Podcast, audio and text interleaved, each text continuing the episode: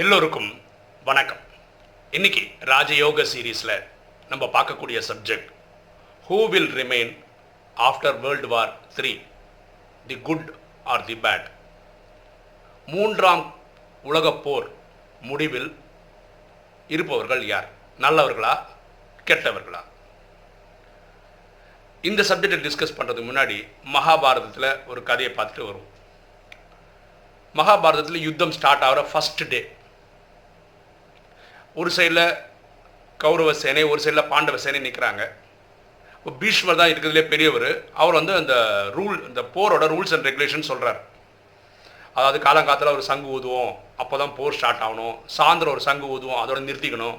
மத்தியானம் ஒரு lunch break விடுவோம் அந்த டைமில் போயிட்டு வரணும். அந்த டைமில் யாரும் அப்புறம் ஆயுதம் இல்லாதவங்கள தாக்கக்கூடாது. ஒருத்தர் நிராய ஐ மீன் நிராயுதமாக இருக்காங்கன்னா சா- ஆயுதமே இல்லாத போது அவங்கள்ட்ட சண்டை போடாமல் விட்டுடணும்.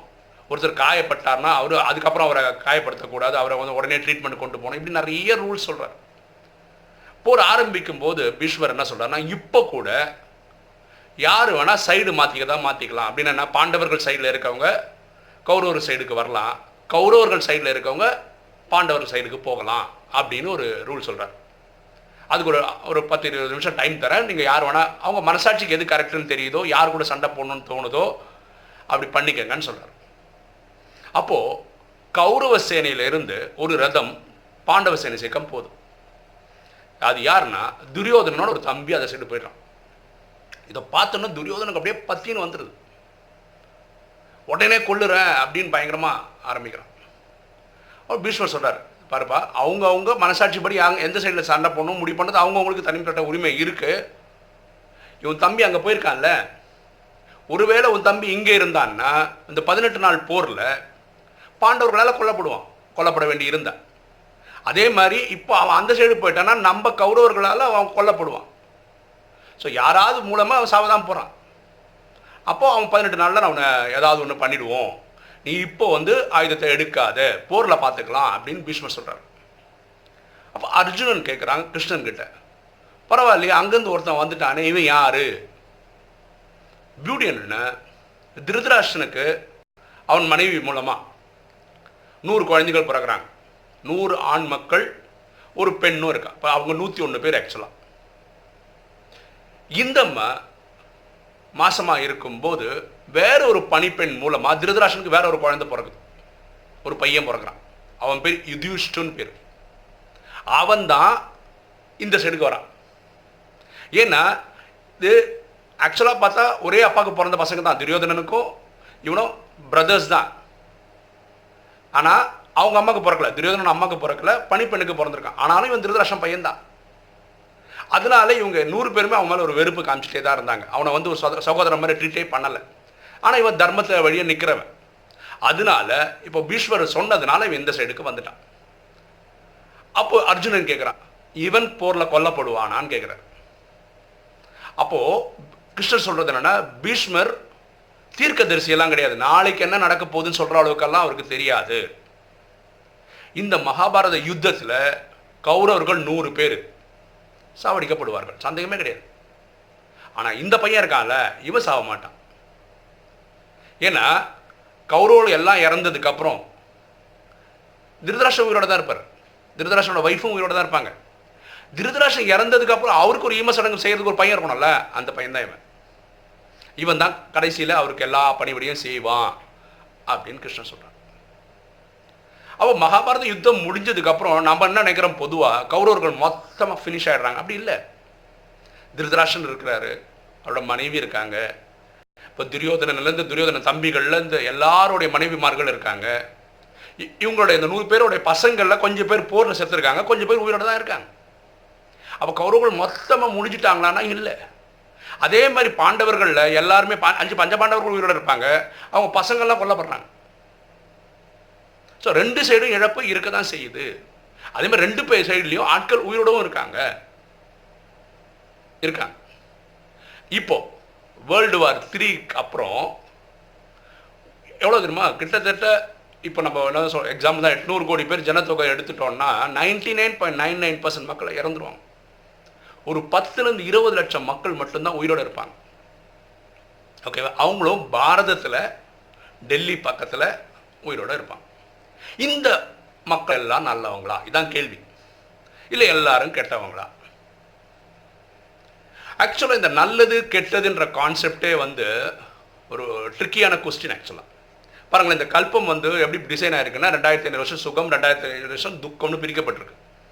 சொர்க்கமாக இருக்கும்போது எல்லாம் நல்லவங்க நரகமாக இருக்கும்போது எல்லாம் கெட்டவங்க. ஒருவேளை இந்த ஐயாயிரம் வருஷமும் சொர்க்கமே சொர்க்கமாக இருந்ததுன்னு வச்சுக்கோங்களேன் இந்த எட்நூறு கோடியுமே சொர்க்க பாட்டு நடிக்கிறாங்கன்னு வச்சுக்கோங்களேன் நரகம்னா என்னன்னு யாருக்குமே தெரிஞ்சிருக்காது ஒருவேளை ட்ராமா ஃபுல்லாக நரகம் தான் வச்சுக்கோங்களேன் சொர்க்கம்னு எப்படி இருக்கும்னு இமேஜின் கூட பண்ணி பார்க்க முடியாது. பண்ணியே பார்க்க முடியாது. ஸோ இது ரெண்டு ஒரு படத்தில் ஒரு வில்லன் ஒரு கேரக்டர் இல்லைன்னா ஹீரோட அருமை பெருமை தெரியாது. ஸோ இங்கே கொடுக்கப்பட்ட நடிப்பை எல்லாரும் நடிக்கிறாங்க. அதுக்கு மேலே இதுக்கு விளக்கம் கொடுக்க முடியாது. இப்போ ஒரு தர்மம் இருக்குன்னு ஏன்னு ஒரு தர்மம் இருக்குன்னு அதை ஃபாலோ பண்ணுறவங்களுக்கு எல்லாம் அந்த தர்மம் பிடிச்சதுனால தான் அதை ஃபாலோ பண்ணுறாங்க அவங்க என்ன நினைக்கிறாங்களோ உலகத்தில் இருக்கிறவங்க எல்லாம் அந்த ஏன்ற தர்மத்துக்கு வந்துட்டா நம்ம எல்லாரும் ஒரே ஆளாக இருப்போம் நம்ம எல்லாம் ஒருத்தராக இருப்போம் நல்லா வாழலாம்னு அவங்க நினச்சி தான் இந்த மத மாற்றமே பண்ணுறாங்க பின்னு ஒரு தர்மம் இருக்குது அவங்க நினைக்கிறாங்க பி தான் பர்ஃபெக்ட்னு நினைக்கிறாங்க. அவங்க நினைக்கிறாங்க உலகத்தில் இருக்கிறவங்க எல்லாம் நம்ம சைடுக்கு வந்துட்டாங்கன்னா உலகம் நல்லா இருக்கும்னு அவங்க நினைக்கிறாங்க. அந்த மாதிரி சி டி இ எஃப்னு சொல்லிட்டு உலகிற எல்லா தர்மமும் அப்படி நினைக்கிறதுனால அவங்க அவங்க அவங்க அவங்க அவங்கள்ட்ட ஒர்க் பண்ணிட்டு இருக்காங்க. இதில் யாரையும் குற்றம் சொல்கிறதுக்கு இல்லை. ஏன்னா ட்ராமா டிசைன் அப்படி.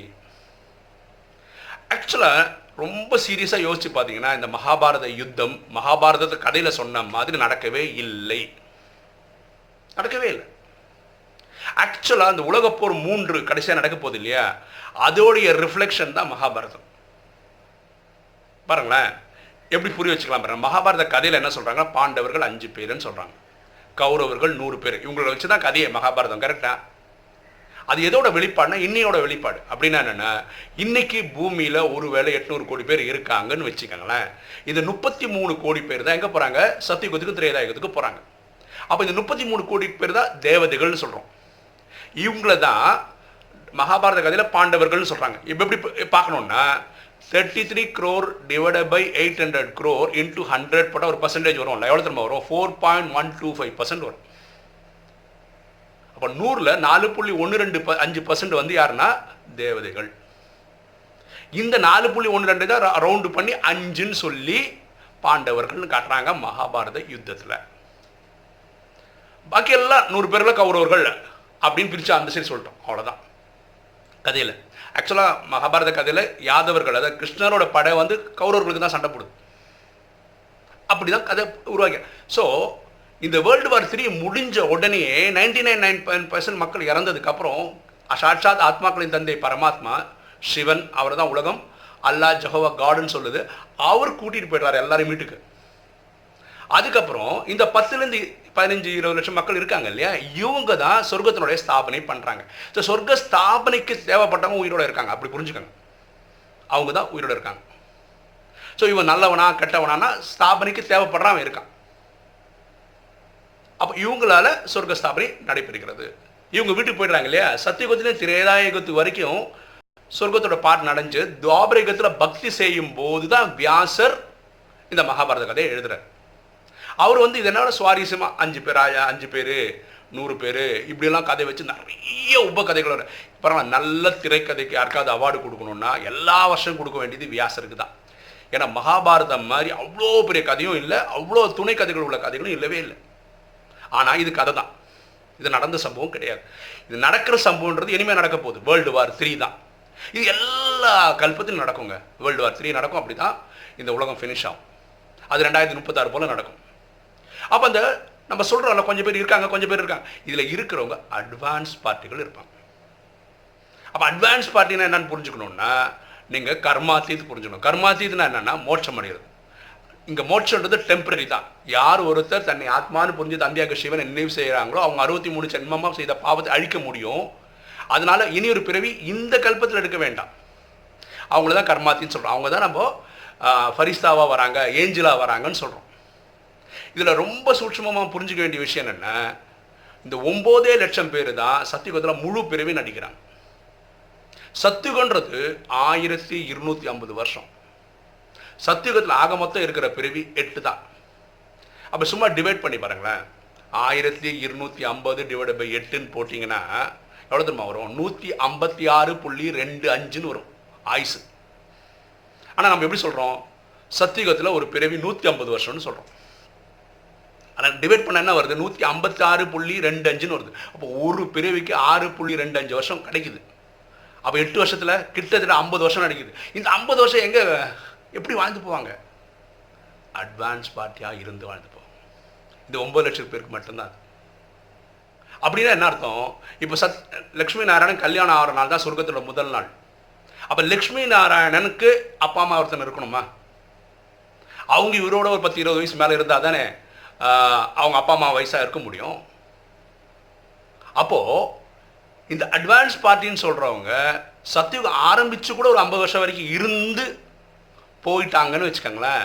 வீட்டுக்கு போயிட்டு அவங்க வந்து ஓ திருப்பி எட்டு பிரிவு எடுக்கிற அளவுக்கு டைம் இருக்குது ஏன்னா ஆயிரத்தி இருநூற்றம்பது டிவைட் பை எட்டுன்னு போட்டிங்கன்னா நூற்றி ஐம்பத்தாறு புள்ளி ரெண்டு அஞ்சு தான் வரும்.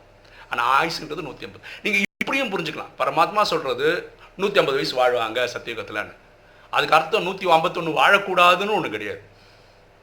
இதுதாங்க ட்ராமாவில் பயங்கர பியூட்டிஃபுல்லான விஷயம். நீங்கள் மேக்ஸில் ராமானுஜமாக கூட இருக்கலாம். ஆனால் இந்த கால்குலேஷன் ஒரு மாதிரி போடுறது வந்து என்ன ஃபார்முலா போடுவீங்கன்னே தெரியாது. கண்டுபிடிக்கிறதுக்கு. யோசிக்க யோசிக்க யோசிக்க ஆழமாக போகும். அதே மாதிரி பார்த்தீங்கன்னா திரேதாயுகத்தில் பன்னெண்டு பிரிவு இருக்குது அது ஆயிரத்தி இருநூத்தி ஐம்பதுல டிவைட் பண்ணி. ஆயிரத்தி இருநூத்தி ஐம்பது டிவைட் பை பன்னெண்டு பிரிவின் போட்டால் கரெக்டாக நூறுன்னு வராது. அதுவும் நூற்றி ரெண்டு நூற்றி மூணுன்னு வரும். நான் கரெக்டாக டிவைட் பண்ணலை. சொல்கிறேன் அப்போ இந்த ரெண்டு மூணு வருஷம் இந்த ஆஃப்செட்லாம் எதுக்கு தேவைப்படுதுன்னா ஒரு சங்கமம் வருது பார்த்தீங்களா சத்தியுகத்துக்கும் திரேதாயுகத்துக்கும் சங்கம். இங்கே கேரி ஓவர் ஆகிற வரைக்கும் கொஞ்ச நாள் இருந்துட்டு போவாங்க. அப்போ சத்தியுகம் கரெக்டாக ஆயிரத்தி இருநூத்தம்பது வருஷம் முடியும் போது சத்தியுகவாசியெல்லாம் முடிஞ்சிடுவாங்க அப்புறம் திரேதாயுக வாசிக்கு வருவாங்க. அப்படிலாம் இல்லை. எல்லாமே கேரி ஃபார்வர்டு தான். ரொம்ப ஆழமாக செய் அப்போது ஒரு பத்துலேருந்து இருபது இருபது லட்சம் பேருக்கு நம்ம டெல்லியில் இருப்பாங்கன்னு சொல்கிறதுல வந்து ஈவன் ஒரு நாலு லட்சம் இல்லை அஞ்சு லட்சம் பேர் அட்வான்ஸ் பார்ட்டியாகவே இருக்கலாம். நமக்கு தெரியாது. ஆனால் கிருஷ்ணர்ன்றவர் பிறக்கிறது எப்பன்னா அந்த ஜட்ஜ்னே டே முடிஞ்சு எல்லாரும் வீட்டுக்கு கூட்டிகிட்டு போகிறார்ல ஃபஸ்ட்டு கூட்டிகிட்டு போகிறது இந்த பிரம்மா தான். பிரம்மா தான் சூட்சமாதனத்தில் இருக்கிறார். அவரை கூட்டிகிட்டு போகிறாரு பின்னாடி மன்மா அதுக்கப்புறம் எட்டு மணி மாலை அப்புறம் நூற்றெட்டு மணி மாலை அப்புறம் ஒரு ஒரு தர்மஸ்தாபகர்கள் அவங்களோட இது அப்படின்னு நேராக வீட்டுக்கு கூட்டிகிட்டு போயிடுவார். ஒரு ரெண்டு மூணு மாதம் பிரம்மா அங்கே இருந்துக்கிட்டு தான் இங்கே ஒரு பிரிவு எடுப்பார். அதுக்குள்ளே இந்த பூமியில் இந்த வினாஷம் ஆகுதுல முப்பத்தாறு போல் அந்த டைமில் இவங்க நிறைய பேர் ஒவ்வொருத்தராக அட்வான்ஸ் பார்ட்டிக்காரங்க இருப்பாங்க. ஸோ அட்வான்ஸ் பார்ட்டிக்கிற மட்டும் இருப்பாங்களான்னா இல்லை வேற ஒருத்தவங்களும் இருப்பாங்க. சில பேர் மக்களும் இருப்பாங்க. அவங்களாம் ஒரு சயின்டிஸ்டாக இருப்பாங்க இன்ஜினியராக இருப்பாங்க சத்தியகுத்து ஸ்தாபனை பண்ண தேவைப்பட்டவங்களாக இருப்பார்கள்.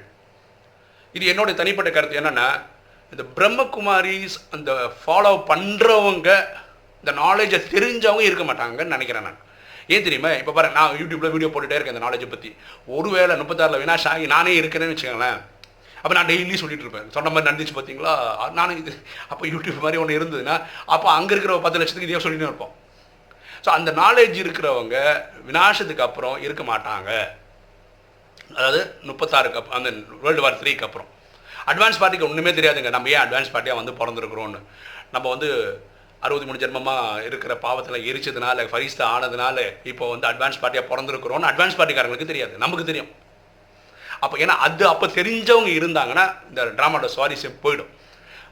அப்போ எல்லாரும் வீட்டுக்கு போக வேண்டியவங்களாம் போயிடுவாங்க. விஷயம் தெரிஞ்சவங்கலாம் வீட்டுக்கு போயிடுவாங்க. இல்லை கர்மாத்தியத்தை தானவங்க மட்டும்தான் இங்கே இருப்பாங்க. இல்லை பொதுமக்கள் இருப்பாங்க. சாதாரண மக்கள் இருப்பாங்க. கலியுகவாசிகள் இருப்பாங்க. இவங்க வந்து சொர்க்க ஸ்தாபனைக்கு தேவைப்பட்டவங்க இருப்பாங்க. ஸோ நல்லவர்கள் இருப்பார்களா? கெட்டவர்கள் இருப்பாங்களான்றது தான் கேள்வி. வேர்ல்டு வார் வேர்டு சத்தியுக ஸ்தாபனைக்கு யார் தேவையோ அவங்க இருப்பாங்க. அவங்க குணங்களால் நல்லவங்களும் இருப்பாங்க கெட்டவங்களும் இருப்பாங்க. ஆனால் சத்தியுகம் ஸ்தாபனம் ஆனதுக்கப்புறம் எல்லாமே தேவதைகள் தான் இருப்பாங்க. தெய்வீக குணமுள்ள மனிதர்கள் மட்டும்தான் இருப்பார்கள். ஓகே இன்னைக்கு வீடியோ உங்களுக்கு பிடிச்சிருக்குன்னு நினைக்கிறேன். பிடிச்சிருக்க லைக் பண்ணுங்கள் சப்ஸ்கிரைப் பண்ணுங்கள் ஃப்ரெண்ட்ஸுக்கு சொல்லுங்கள் ஷேர் பண்ணுங்கள் கமெண்ட்ஸ் போடுங்க. தேங்க்யூ